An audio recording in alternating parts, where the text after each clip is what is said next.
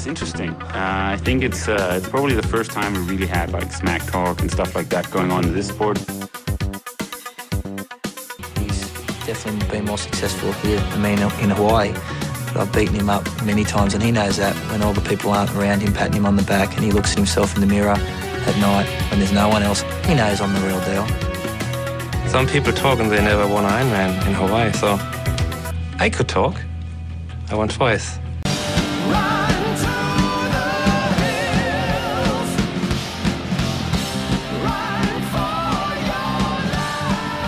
Hello and welcome to the Triangle Podcast. Maybe you have seen the documentary on Netflix, The Barkley Marathons. Well, today my guest is John Kelly, who actually finished the thing as only the 15th person ever to do so. And the race has been running since 1986, so that tells us what a runner he is. On top of that, John also had the fastest age group marathon split in Hawaii with a 300 marathon. I'm very pleased to uh, introduce you all to, to John and uh, hear a great interview. John, you're you're back from uh, from Hawaii. Don't you have any uh, tiredness in your body, or or have you uh, gone back to, to training, or what's going on there? Uh, so I've I've had a little bit of a lull in training. I, I haven't really been training hard, but I, I do have one more triathlon coming up next weekend that I've I've been trying to maintain myself for, and I have started uh, kind of kicking up my my winter training. Uh, got a got an ultra coming up here in about a month, and uh, also I'm I'm pretty motivated to actually work on my swimming this winter. So I've already uh, started making progress on that front as well. Yeah, because uh, swimming is the one bit that you actually you have a of course you have an amazing run. Biking is is fairly good, but swimming is the the place where there's most uh, room for improvement, as you can say. So, so what's the plan there about the swimming? How uh, how are you planning to uh, to improve that? Do you have a swim teacher, or do you how do you do it? Yeah, so I, I signed up for a, a master's swimming group, yeah. Uh, and there's a uh, so meets three times a week. There's a coach that actually comes and and gives active feedback and guidance on your swimming, which for me is is what I feel I really need. So I've been to one of those sessions so far, and I, I definitely get a a much better workout swimming with the group than I do uh, swimming by myself, and, and the feedback is invaluable. So I'm Fantastic. I'm hoping that that will kind of kick me off the plateau I'm currently on right now. Fantastic. And I expect that these these masters uh, group swims will will be much more effective than the the solo swimming that I've been doing the past couple of years. For sure, that's what all people uh, say. That if you go into a group, that will really uh, do something good for your for your level when you have that constant feedback and people um, helping you to highen your level in the in the pool. So, is it true that that last year uh, when you were training for the Barkley marathons in the last winter, you didn't even uh, swim at all or hardly swim at all? Uh, I took a couple months off from the swim and the bike, and then uh, from January through April, I I probably swam once a week, uh, maybe like uh, 2,000 meters per week. And and same thing on the bike. I, w- I would do a quick session on my trainer, maybe an hour to an hour and a half to yeah. to try to maintain some of that fitness. But I, I don't think I, I did a very good job of it. Yeah, that's uh, that's probably uh, a long way to go if you have to to be amongst the very best. Um, yeah, but we can come back to to that later because uh, for now uh, I think we should uh, focus a bit on uh, Hawaii I, I, I, believe you had the, the fastest age group run, but uh, I read somewhere that maybe there was one person who were even faster. Can you remember that?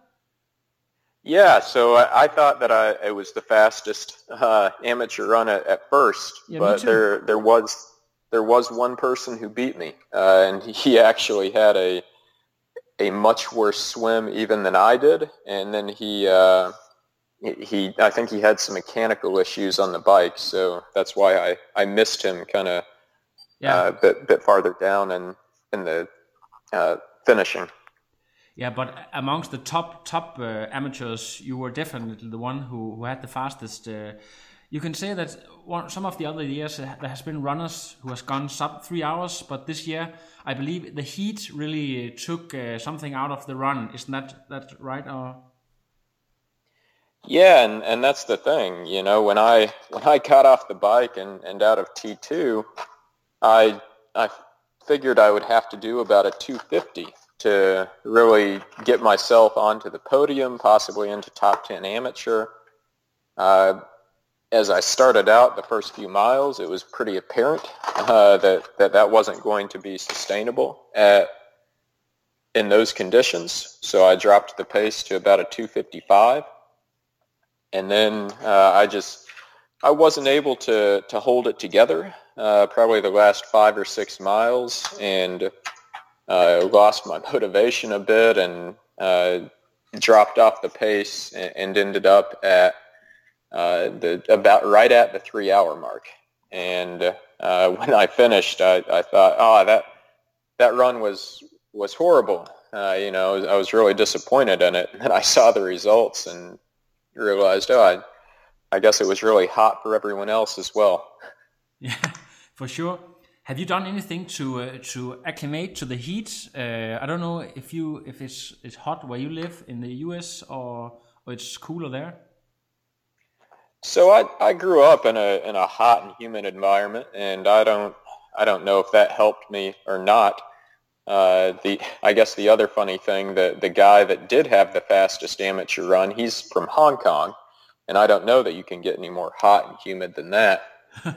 but uh, this for leading up to Kona, uh, the few weeks before, I, I did spend some time in the sauna, and I also did uh, a few runs uh, on the treadmill in, in a small room with a space heater uh, to to work on the heat a bit.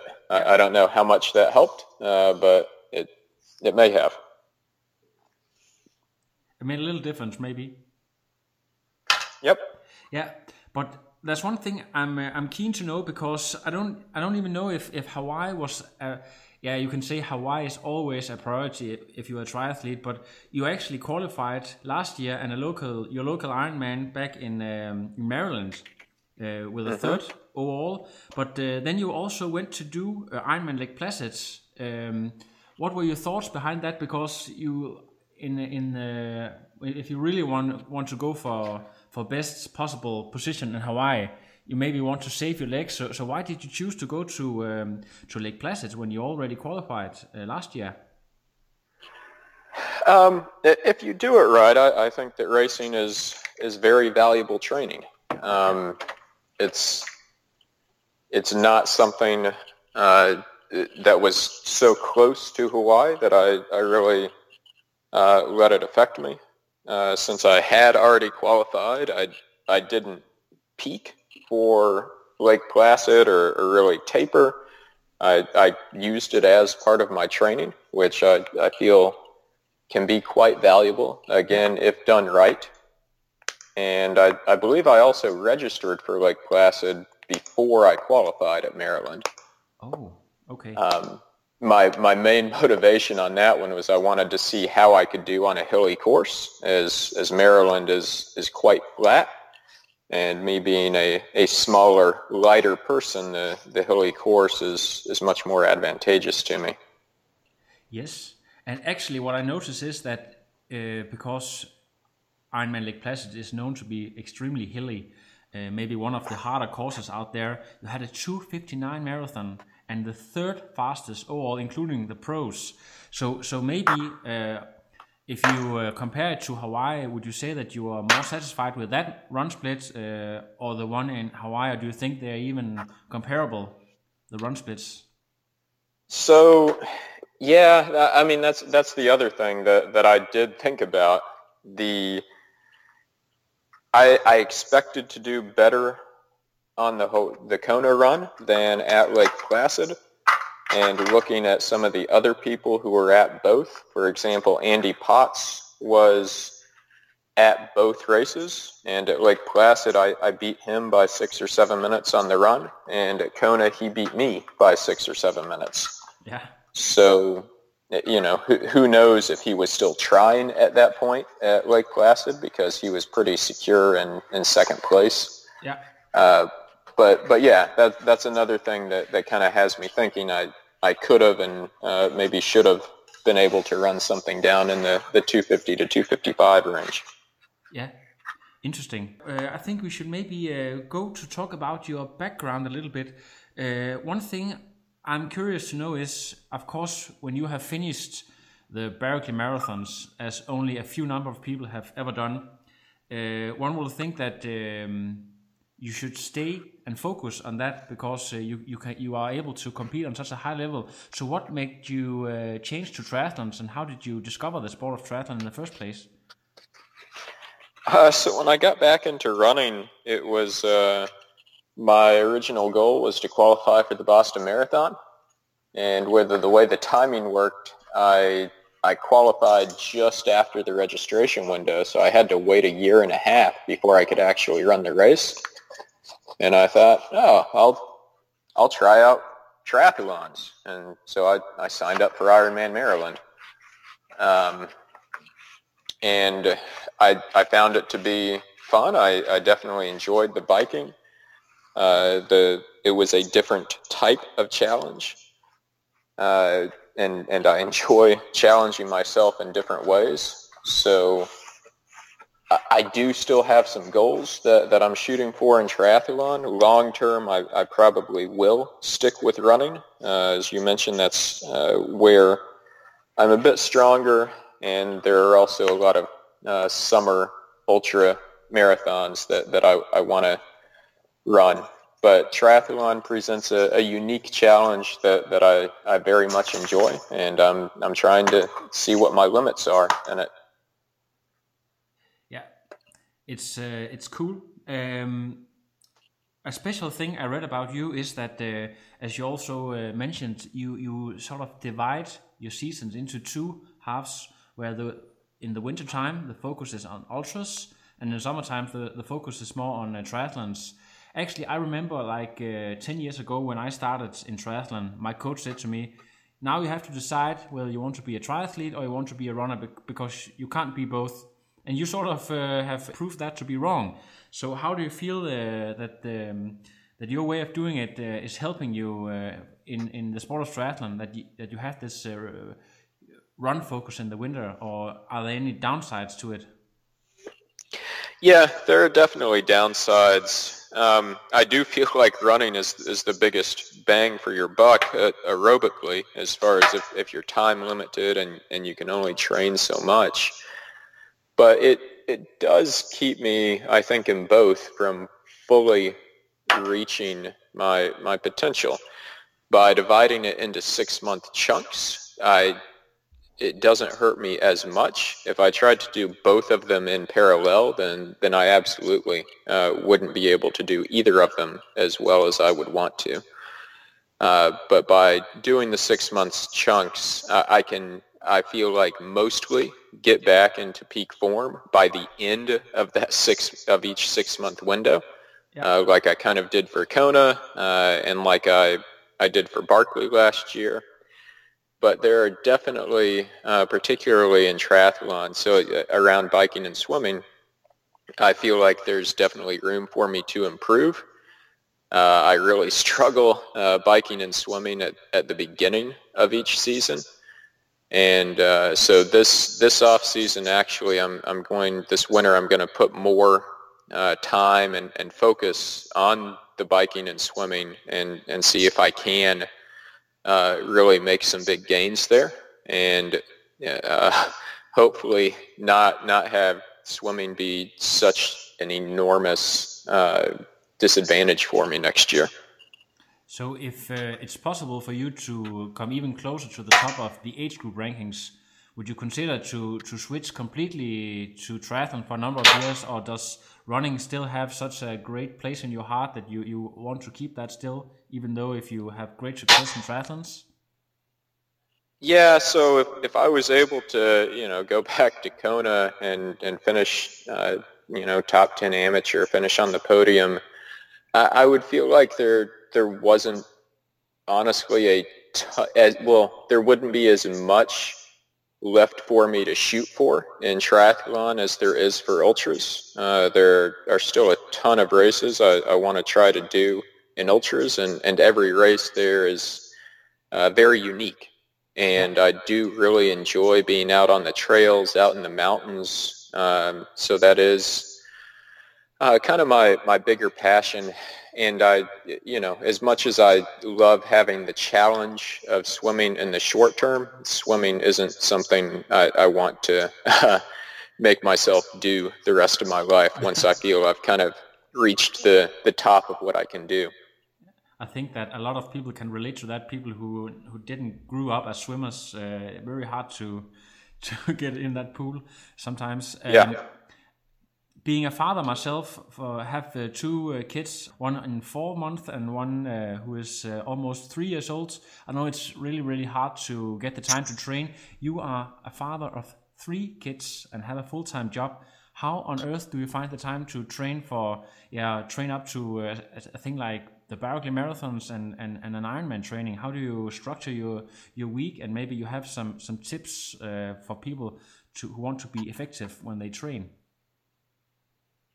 Uh, so one of the biggest things that has helped me is almost all of my weekday training is as my commute. And I, unfortunately, I know that not everyone uh, is able to do that, but uh, I, I don't remember really the last time I got any weekday running or biking mileage in that was not to or from work. Uh, swimming is a bit more of a pain, obviously, because I have to take time out of the day to actually go to the pool.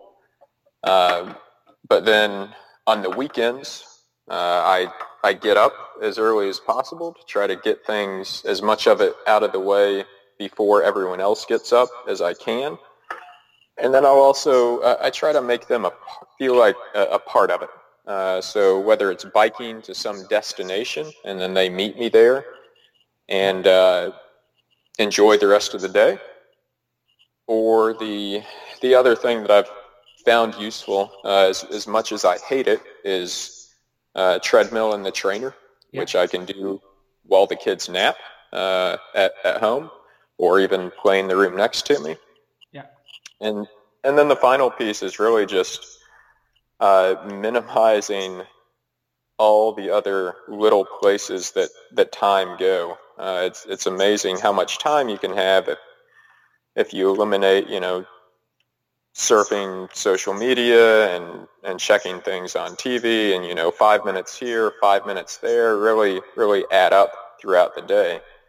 I hear and you. Then when, I hear you. Yeah. Yeah. Fantastic. Yeah. When do you prefer to to to train uh, to get this training in uh, to be? Yeah. Of course, you you want to go to to job, but do you make an extra loop or or anything like that? To to get the miles? Uh, so I, I have tried to shift as much as possible to getting up early in the morning, which isn't really my my preferred thing naturally. I'm more of a, a nighttime person, but it, it works better for uh, my family. Yeah. And allows me to, to get home in the evening and kind of have that time. And, yeah. and then again, it's it's important that uh, when I do have that time, I'm, I'm focused on being there and making it quality time uh, rather than being distracted by needing to go get another run in or something. Yeah, of course, and you don't feel that it's influencing your, your sleep when you, you train kind of late? Uh, sleep is definitely the the first thing to go for me, unfortunately, and, and that's something that I feel like just as an amateur, there are only so many hours in the day, and between family, training, work, and sleep, when something has to give, it's it's usually sleep. Yeah, yeah. Uh, actually, uh, I forgot to ask you: Do you have a, a coach, or are you self-coached at the moment? Uh, self-coached at the moment. Yeah. Uh, I I've gotten a couple of swim lessons here and there, and, and like I said, I just just registered for this Masters uh, swimming group that has a coach. Uh, but but otherwise, I've been all self-coached. Fantastic. Okay, um, this is of course a, triathlon podcast, but we really can't talk to uh, John Kelly without mentioning the Barkley marathons. So uh, most people in Denmark and Scandinavia uh, know the Barkley marathons from the Netflix documentary from a couple of years ago. Um, there's a lot of 100 mile races out there, but what makes uh, Marathon so incredibly tough that only uh, 15 people, and you being the 15th person, have completed this. Uh, maybe you can tell us a little bit about that. There are just so many variables in the race, so many things that can go wrong, and it's impossible to rely on, on a single skill. Uh, the same way that I'm I'm not going to win Kona without being able to, to swim, no one is going to be able to finish Barkley just by being fast or just by being able to navigate or have good mental strength or a good nutrition strategy. You, you have to uh, be at the top of your game on all of these. And then uh, on top of that, it's just for the course, for what it is. It's it's a very tight cutoff. Uh, 60 hours uh, might seem like a long time for 100 miles, but it's actually closer to 130. Uh, there's 67,000 feet of elevation gain during the race, uh, and it's it's off court, it's off trail. So there's there's bushwhacking, cutting through briars, uh, navigational elements, a lot of it at night, uh, horrible weather typically. Yeah. Uh, so right? it, yeah, a, a, lot of things that can go wrong, and, and it doesn't take much to go wrong to put you over that 60-hour time limit. Is it true what I, I heard something about that um, you actually don't know when uh, when the gun goes off? Uh, you know that it's within a 12 hour limit or something like that, so you you don't get enough sleep up to the race. Is that true? Yeah, so that's a, another one of the variables uh, that's that's difficult to manage. Uh, you you find out when the race is going to start an hour before it starts. So two times that I did it, it didn't start until about 11 in the morning, and I, I hardly slept the the night leading into it. Uh, but then this year it started at, at 1:40 a.m. So that's something else that yeah can can really uh, mess with your head. Yeah, maybe you can tell the listeners about uh, the concept of Upper Kelly Camp. What's what's that all about?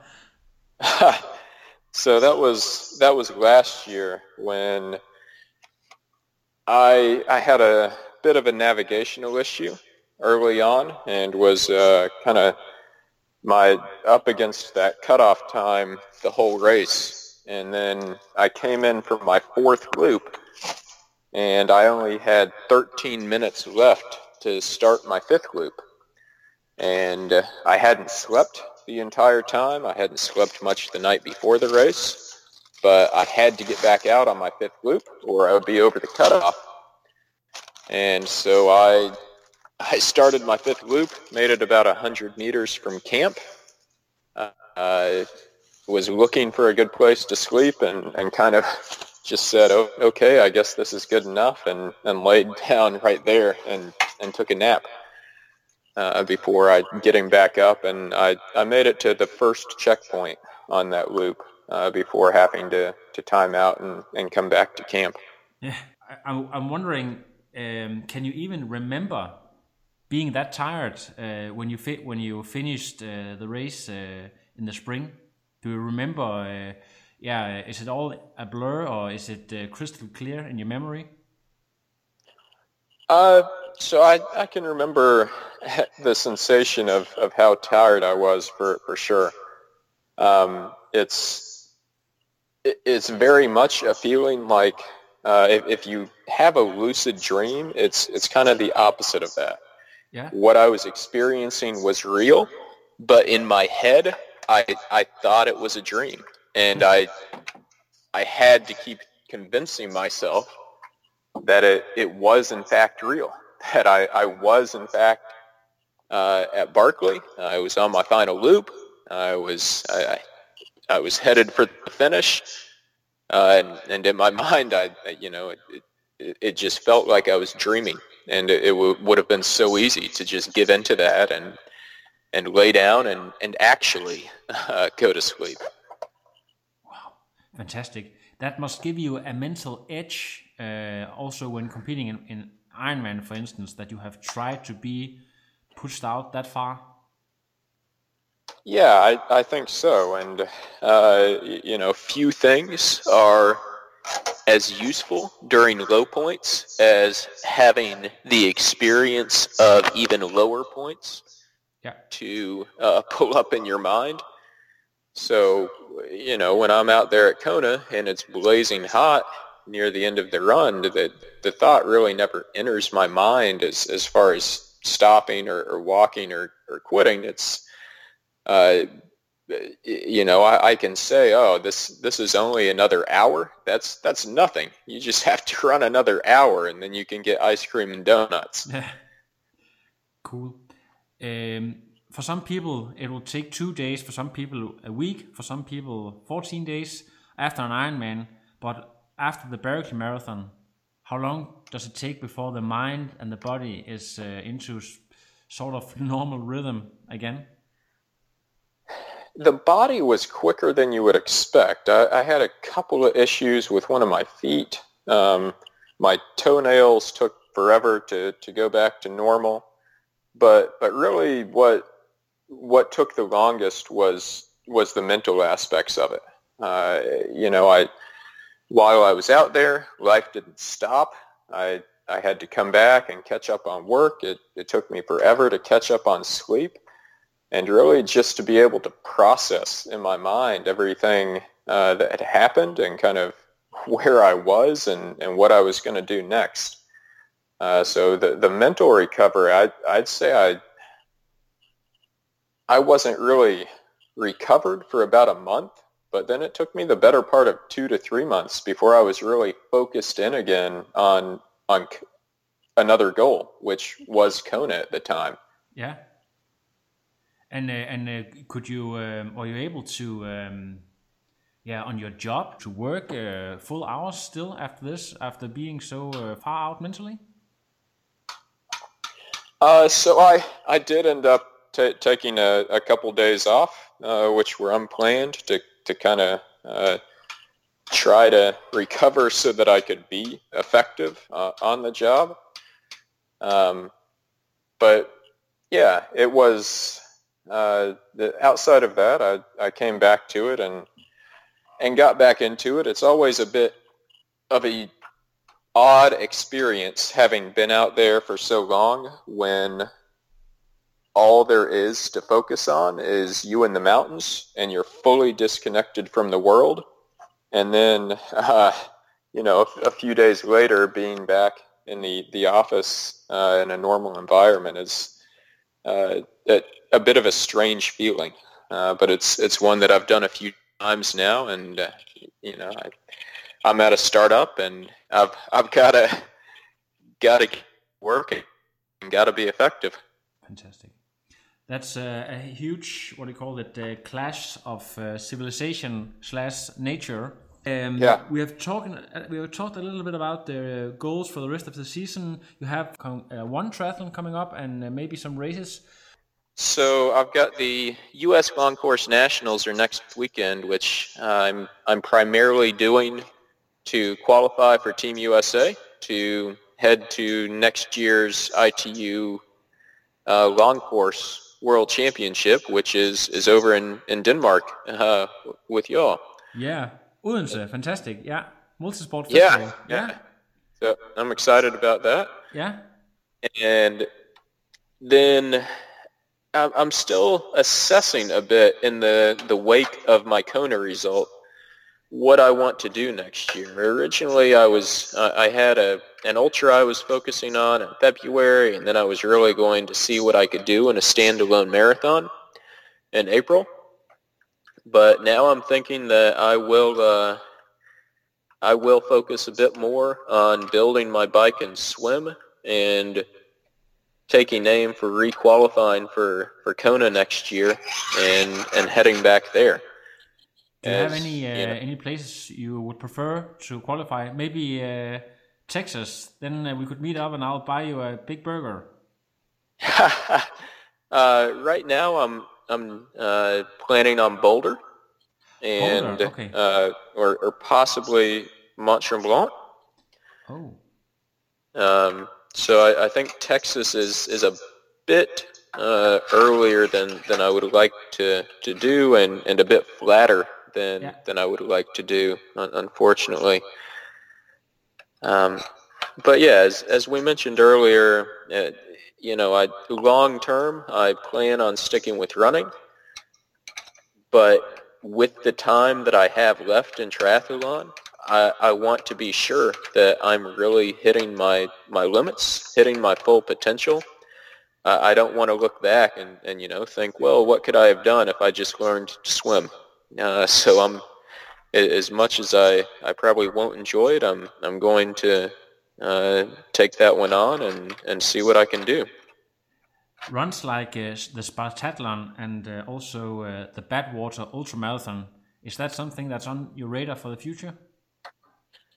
Uh, Badwater is one that's that's never appealed to me all that much. Um, the ones that I'm best at and the ones that I enjoy the most are the ones that are real mountain running events. The the longer, the more climbing, the more elevation. Uh, those are the best for me. So uh, UTMB over in Europe is one that I, I definitely want to do. Yeah. Uh, Tour de uh, and and then Hardrock 100. Uh, ones like Western States are, are kind of those races that I'll I'll probably do once just to experience them, but uh, aren't really the the huge goals for me at this point. Yeah. Have you never considered to to uh, seeking a professional ca career in in ultra running, or is that just not possible uh, right now? Or what do you think about that?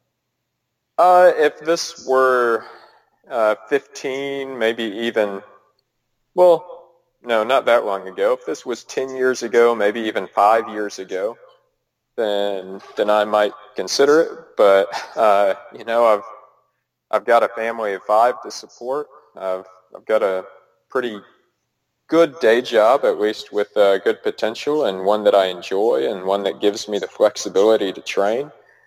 Uh, so I, I just, you know, with, with the family to support, I, as much as I would love uh, to do it, I, I don't think I could really take the, the risk of, of trying to hop into to ultra running full time as, as a professional. Okay, talking about uh, support, uh, let's uh, let's talk a little bit about sponsors. Um, I saw that you were racing for a certain team uh, in Hawaii. Is is those your yeah. main, main sponsors? Yeah, so I'm with Team Everyman Jack, uh, which is an, an, awesome group of guys, uh, and also has some some great support behind the team that did really allow me to uh, continue improving uh, this year and really to to reach the level that I did. Um, I I also have some individual sponsors that are are primarily for ultra running. Uh, but that, especially in a sport like triathlon, the the support of my team and my team sponsors uh, has has just been enormous in allowing me to, to do this and, and again uh, while raising a, a, family and, and working a, a job. Fantastic. And and uh, about this uh, Everyman Jack team, I noticed that uh, a very fast guy named uh, Clay, uh, I can't I can't uh, pronounce his last name, Emch. Yeah, Clay Emch. Yeah, yeah, yeah, exactly. Uh, are you uh, are you training with those guys sometimes, or do you live too far away from each other, or do you yeah do you have a sort of group thing going on there? Yeah, so we we have a a training camp once a year, and so I've I love Clay. He's a he's a great guy. Hung out with him, chat with him throughout the season. Uh, but he lives uh, down in Texas. I'm I'm up near Washington D.C. So uh, don't really have a chance to train with him. He was at Lake Placid as well. Yeah. Uh, but but having that network and having other guys kind of throughout the country uh, that we can train with when we're in the same area or that we can race with has has been pretty awesome. And uh, yeah, Clay is Clay is a phenomenal athlete, and I I would expect to see him at, at Kona next year as well. Yeah, me too. I actually I don't know why he didn't uh, went this year. Maybe uh, that was due to some some work because he was qualified. I know, but uh, I don't think he Uh, his-? He, him and his wife had a had a new baby in September, Oh, okay. Yeah. So it was That's just it was a bit too close for that. Yeah, yeah, yeah. Something has to step aside for family, unfortunately. Yeah, John, thank you so much for taking time to talk with me and uh, also for being able to understand my little blurry English. Uh, fortunately, this is a podcast when you can cut out uh, all the yeah all the bull that's being said. So, Yeah. uh, but uh, John, when you come to Denmark, I'll buy you lunch. Say hello That to sounds everyone in the US for me, and uh, you're welcome to share the podcast when it comes out, maybe sometime tomorrow. that sounds great. Thank you so much. Uh, you. enjoyed chatting with you, and and look forward to to seeing you next year. Yeah, likewise. No, I am done. Another. But now it's, I'm done. I have no power.